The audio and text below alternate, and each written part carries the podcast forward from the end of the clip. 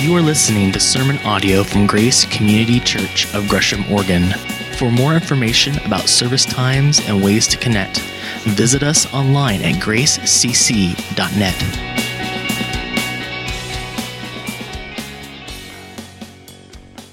Most people love the music of Handel's Messiah, and Doctor Will Phillips was no exception. One of his patients had given him a C D of the Messiah, and it had been played over his sound system at least once a day, followed by Doctor Will's out-of-tune humming. But on this particular Monday morning, Doctor Will was carrying a very heavy burden and didn't feel like humming much of anything. As he walked into his waiting room, his heart nearly stopped. There, seated on the sofa, was Mary Snyder, eighty-two years old, and without a doubt the godliest person Doctor Will had ever known. Smile crept across his face as he watched Mary reenact a scene he had observed so many times before.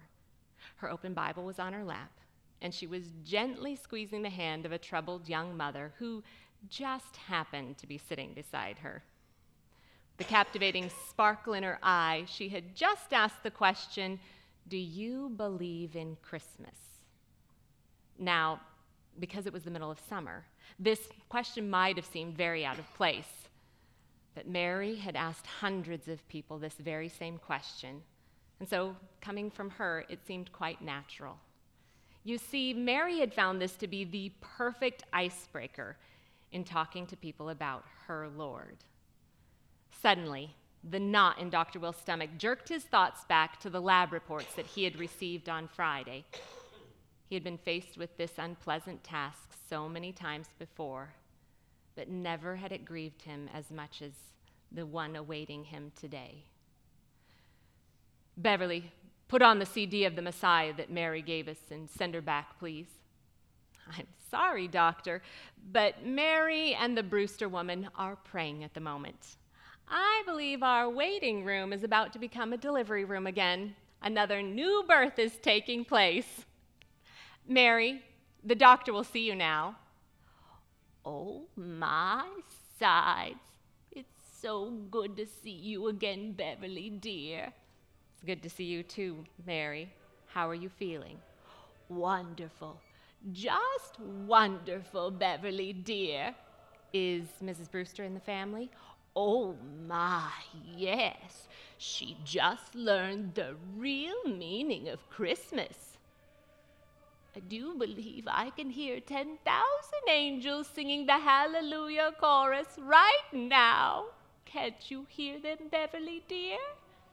"I think you're hearing the C D of the Messiah playing over the sound system." "Land sakes, child. I know what's playing over the sound system. But can't you hear the angels singing along?" "Well, probably not quite as well as you can." "Mercy, you need to get a more sanctified imagination like me. Now, run along into the waiting room and tell Missus Missus, um, Missus Brewster?" "Yes, that's the one. Tell her you're a Christian, too." "Oh, my sides, I completely forgot. Give her one of these pamphlets." ten thousand Alleluias written by Merry Christmas? Who's Merry Christmas? "That's my new handle. You know, my pen name. Any author worth his salt has to have a pen name, especially when he's just starting out." Merry Christmas. Well, it certainly seems to fit. "Doctor, I'd like to introduce you to a budding young author, Merry Christmas." "Will, take a gander at my new pamphlet. I had it printed at the copy place across the street last month, and I've given away so many that I'm almost ready for a second printing." ten thousand Alleluias. Mary, you never cease to amaze me. "Listen, Mary, got something that I've got to talk to you about." "Will, you look troubled. Didn't Jesus tell us to be anxious for nothing?" "Yes, Mary, if you'll just listen. You know what I think. I think you've been spending too much time at work and not enough time in prayer.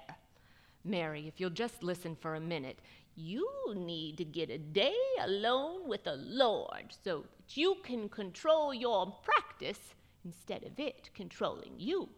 Mary, which one of us is the doctor here? Oh, my. Will, I'm sorry. Mary, I don't mean to be unkind. I've just, I've got some bad news I need to discuss with you. I got your lab reports back on Friday, and you complain so little about pain, and you seem so happy all the time. I never expected to see things so far advanced. Oh, Will, you aren't worried about me now, are you? Land's sakes, here I am, fixin' to rush into the arms of my Jesus and see my dear husband again. And oh, Will, think of it. I'm gonna have me a voice. I mean, one of those way up in the sky soprano-type voices. And for the first thousand years, I'm gonna sing, Alleluia! Alleluia! I'm gonna sing it over and over again. Dear William, I'm going home. And here you are afraid to give me my flight schedule. Shame on you, son. Now tell me, how long do I have to wait? About six months. Yes, Mary, I'd say about six months. That's not bad news, Will. That's good news. Mighty good news. Mary, I, I do have to tell you that you're probably going to experience a good bit of, of pain. Yes, I'm afraid so. Oh, Will, I already have a good bit of pain, but it's nothing compared to the pain that my Jesus suffered for me, and it's caused me to trust him even more. I'll be praying for you, Mary. Oh, Will, you're a precious friend. Thank you for making today so special. I just can't wait till I can get up there and sing the Hallelujah chorus for him. Remember, Will, Jesus said weeping endures for a night, but joy comes in the morning. So the following week, Mary arrived for her two appointments as scheduled, except that she arrived an hour early, so that she could make sure she had time to tell someone about her favorite subject, Christmas. By the second week, Beverly noticed that Mary was showing up every day, whether she had an appointment or not. She would come with her big black purse stuffed with her New Testament, C Ds of the Messiah, an apple, and a sandwich. And she would just spend the day. So on through Thanksgiving, Mary spent her days in Doctor Will's waiting room, making sure she talked to everyone about Christmas. The Monday after Thanksgiving, Beverly noticed that Mary was not in her usual place, in the middle of the couch on the west wall. She tried all morning to get a hold of her at home, but there was no answer. Finally, two thirty that afternoon. Doctor Will Phillips' office. I'm sorry, he's with a patient right now. Can I have him return your call? Merry Christmas to you, too. What? You're calling regarding a patient named Merry Christmas. Is she all right? Yes. Yes, of course, I understand. Just a moment. Doctor Phillips, line two, please. Doctor Phillips, line two. I've got it, Beverly. Will? Will, are you there? Mary, We've been trying to get a hold of you all morning. What happened to you? Don't you worry about me, Will. I'm at the hospital doing fine. It's just this old body sent me word today that it's it's time to take my Christmas story down here for a while. I didn't want to bother you, so I took a cab. But this nice lady behind the desk here says that she can't give me a room without authorization from a certified M D. You are certified, aren't you, Will? Mary, don't worry about a thing. I'll take care of everything. How are you feeling? Well, I think I'm getting closer to home. Praise the Lord, I'm getting closer to home. Second floor of Memorial Hospital had never experienced anything quite like Merry Christmas. Handel's Messiah played constantly on her little C D player. Nearly every week, a new patient was moved into the second bed in Mary's room. And nearly always, they left rejoicing, having experienced the true meaning of Christmas. When things would get a little slow on the floor, all of the nurses tended to gravitate towards Mary's room. All of them, that is, except one, Phyllis Cross. She was the head nurse on the evening shift. She steered clear of the woman she referred to as that religious nut in room eight twenty-four. Phyllis had been head nurse in a military unit for eleven years, head nurse in an emergency room for sixteen years, and she'd been through three marriages. She never smiled or cried. And the icy look in her eyes seemed to say that she was proud of it. One night in mid-December, Mary took a turn for the worse. An infection set in and her temperature skyrocketed. Round-the-clock care was ordered, and being three nurses short, Phyllis Cross herself had to help out in room eight twenty-four. Mary was in a great deal of pain and nearly delirious with fever. It's time for your pills, ma'am. Oh, Phyllis, I'm glad you've come. I've been praying for you. Praying for me? You don't even know me. But I feel like I do. All of the other nurses have told me all about you. They look up to you. They do, do they? They bother telling you there's no use praying for me? God gave up on me a long time ago. Oh, no, he hasn't, Phyllis. In fact, I've asked him not to take me home until you're in the fold. Well, I hate to break the news to you, kid, but you're in for one big disappointment. What's that music? That's the Hallelujah chorus. I'm going to sing that song when you get saved. That'll be the day. I love you, Phyllis. And God loves you even more. He does, does he? Well, he's never done anything for me. He's ready to do something for you right now if you'll let him. Something that will change your life forever. I've got to take care of a patient in another room. I'll send another nurse in in about twenty minutes. Phyllis, I'm praying for you. Stop that nonsense. Try to get some rest. It was almost more than Phyllis could bear. Here was a dying old woman praying for her. She had expected Mary to toss out her Christmas question, but it never came. It was as if Mary knew the time was not right. So, as it drew closer to Christmas, the eighth floor of Memorial Hospital, something miraculous was happening. The sounds of Handel's Messiah drifted up and down the halls.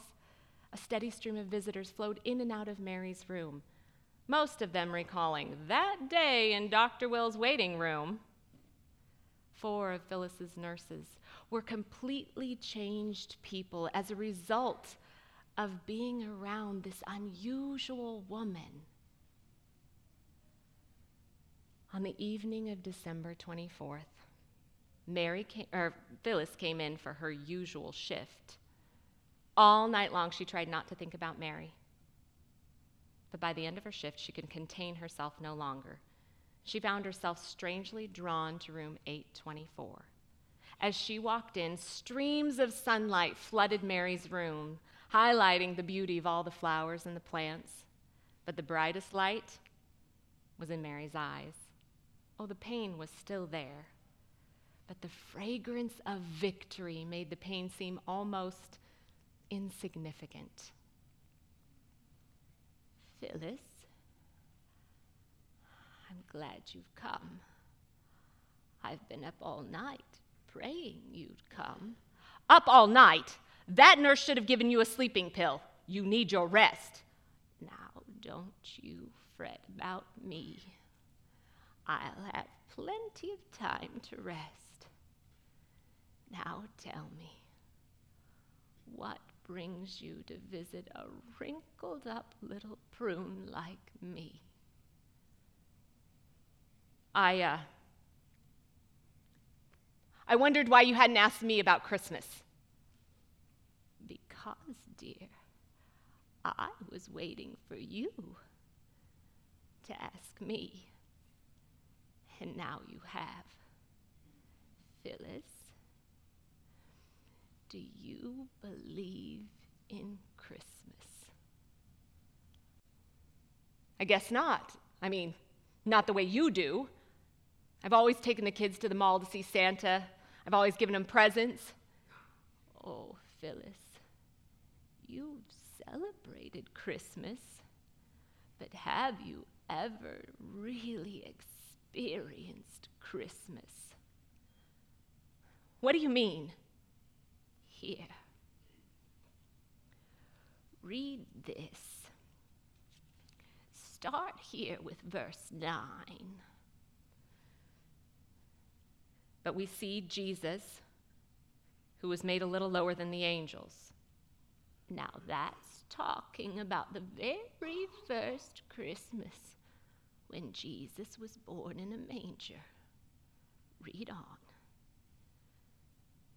Made a little lower than the angels, for the suffering of death. And that's talking about his death on the cross. Keep reading. Crowned with glory and honor.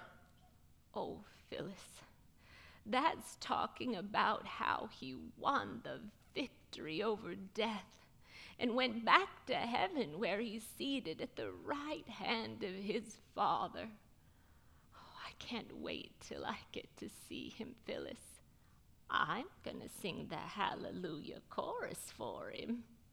Keep reading, child. Read on. This is the best part. That he, by the grace of God, should taste death for every man. Don't you see, Phyllis? Jesus tasted death for you. He died for you. Right now, Jesus is knocking at the door of your heart. Can't you hear him, Phyllis? He wants your heart to become his manger.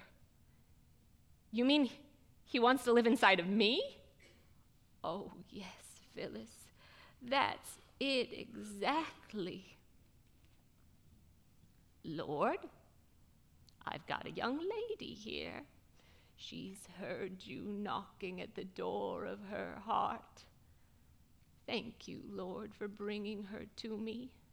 Now help her, Lord. Go ahead, Phyllis.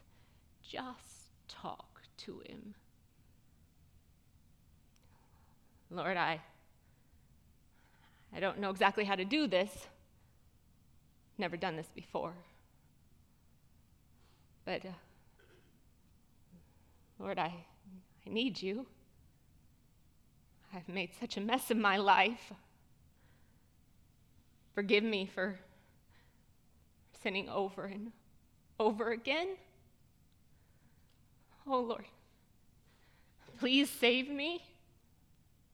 Amen.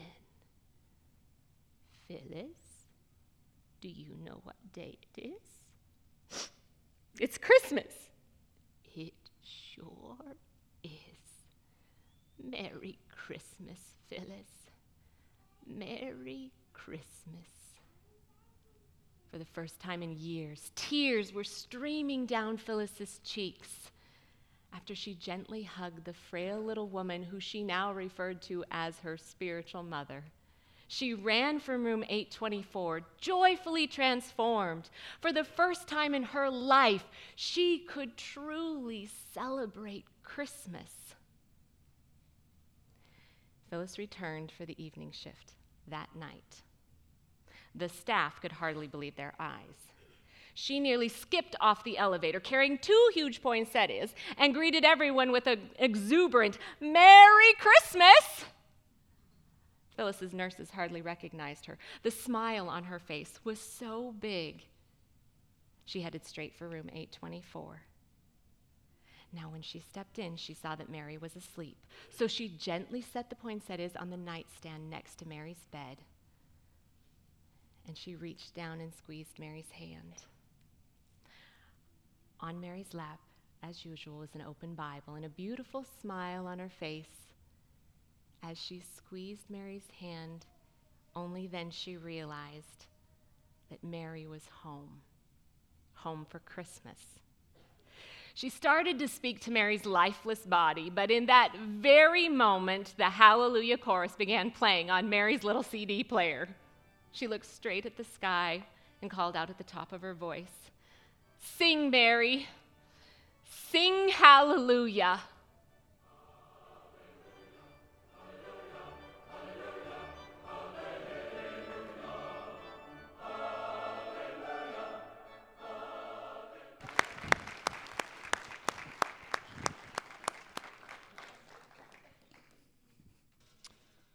What an incredibly beautiful, powerful, compelling picture of worship, right? I've seen that three times tonight, and each time it is just as powerful and just as significant. Thank you so much, Katrina.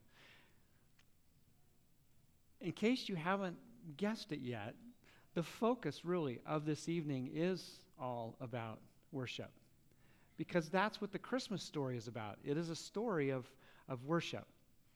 If you've been with us, you know that we have been journeying through this series this month on Advent with really what are these gifts that we get through Jesus in this, that we remember really in this Advent season. And we started with the gift of hope, that the hope we have in God is an expectant hope because he is a God who always does what he promises he will do. He always does what he says we will do. And then the next week we looked at the reality of salvation, that Jesus is the only one who can save us from the brokenness and the sinfulness and really the selfishness where we all start out, and save us to the very life that we're looking for, a life of purpose and hope and joy. And then we looked at the reality that one of Jesus' names is Emmanuel, and you've probably heard that name before, and it means God with us.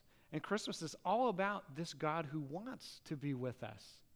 And then just yesterday morning, we looked at the reality of joy, that there is a joy that comes through knowing God through his son Jesus that you can't find anyplace else. It is a joy that transcends circumstances. It is a joy that really is sourced and rooted in knowing and experiencing God in your life. And now we come to this gift of worship. And what a beautiful picture has, that has already been painted of what worship is all about. But I'd like us to return one more time to a portion of the Christmas story that is probably familiar to many of you. It is the story of the three wise men, the three magi, the three kings going to see Jesus. And I'd like to just look at what this tells us once again about worship. This is out of the Gospel of Matthew in the New Testament, and this is just a portion of this passage. We looked at it in its entirety yesterday, so we're just going to do just a portion of it today, but it says this once again. After Jesus was born in Bethlehem in Judea, during the time of King Herod, magi, or wise men, from the east came to Jerusalem and asked, "Where is the one who has been born King of the Jews? We saw his star when it rose and have come to worship him." After they had heard the king, as we skip forward here, they went on their way, and the star they had seen when it rose went ahead of them until it was stopped over the place where the child was. And when they saw the star, they were overjoyed. And on coming to the house, they saw the child with his mother Mary, and they bowed down and worshipped him. And then they opened their treasures and presented him with gifts of gold and frankincense and myrrh. And having been warned in a dream not to go back to Herod, they returned to their country by another route. Now, this tells us so much about what worship is, is all about. And as we were reminded in the, the Advent video, as Gary and, and Deb Crockett shared with us, as we saw illustrated in this beautiful monologue by Katrina, that worship is more than just singing songs or even lighting candles, which we're going to do in just a bit. Those are all expressions of worship. But when we talk about worship, it really is something that we all do, because it is an orientation, it is a focus of our life. You cannot help but worship. In fact, we all do. The question isn't if we worship. The real question is, what do we worship? Or to put it another way, what is the object of our worship? Because, because all of us were hardwired, we were created originally to worship God. He is the only one who is worthy of our worship. He is the only one who can give us the joy and the hope and the peace and the intimacy that we're all looking for in all these other things that we tend to turn our worship to. You can take any good thing and elevate elevate it to a place of worship. You can do that with work. You can do that with money. You can do it with success. You can do it with relationships. You can do it with a spouse. You fill in the blank of any good thing, and all those things have their place, by the way, but they don't have the place of worship in our lives like, like God does, and like we've been created to have him there. But the reality is, if you and I worship anything other than Jesus, we are going to be left unsatisfied and looking and wanting for more. And I believe you, all of you, intuitively get this on some level, or you would not be here tonight. You are here because in some way, shape, or form, you realize, you recognize that of all the good things you can experience and have in this life, none of them fills that place that we all have that only God can fill.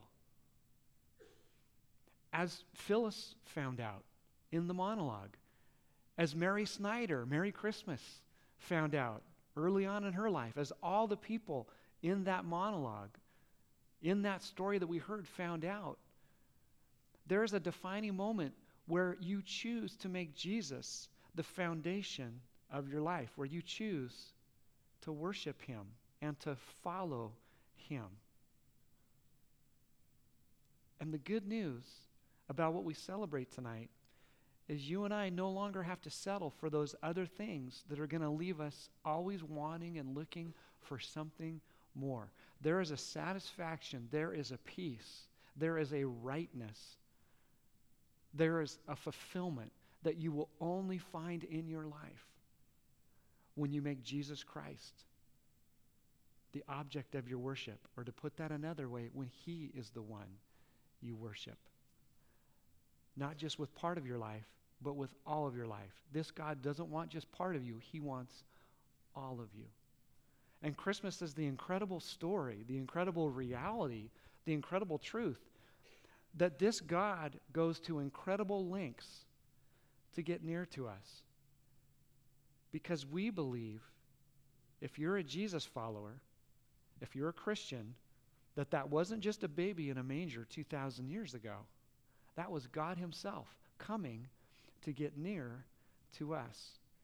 And so now what we're going to do is we're going to join other Jesus followers who for hundreds and hundreds and hundreds of years have lit candles just like we're about to do, to illustrate the truth and the reality of what we've seen and experienced tonight. The reality of the life change that was illustrated in that monologue that Katrina performed so beautifully for us. And so I'm going to invite our candlelighters to come forward, and I'm going to encourage you, I'm going to ask you to make this about more than just lighting a candle in your hand. For a number of you, I would assume, you you know the Lord Jesus. You you love him. And as you light this candle, may it cause you to remember what he truly means to you. What is the joy that he has given you? What has he done in your life? Now, probably for a number of you, you have yet to make that defining moment decision to receive Jesus into your life, the way Phyllis Cross did at the end of that monologue.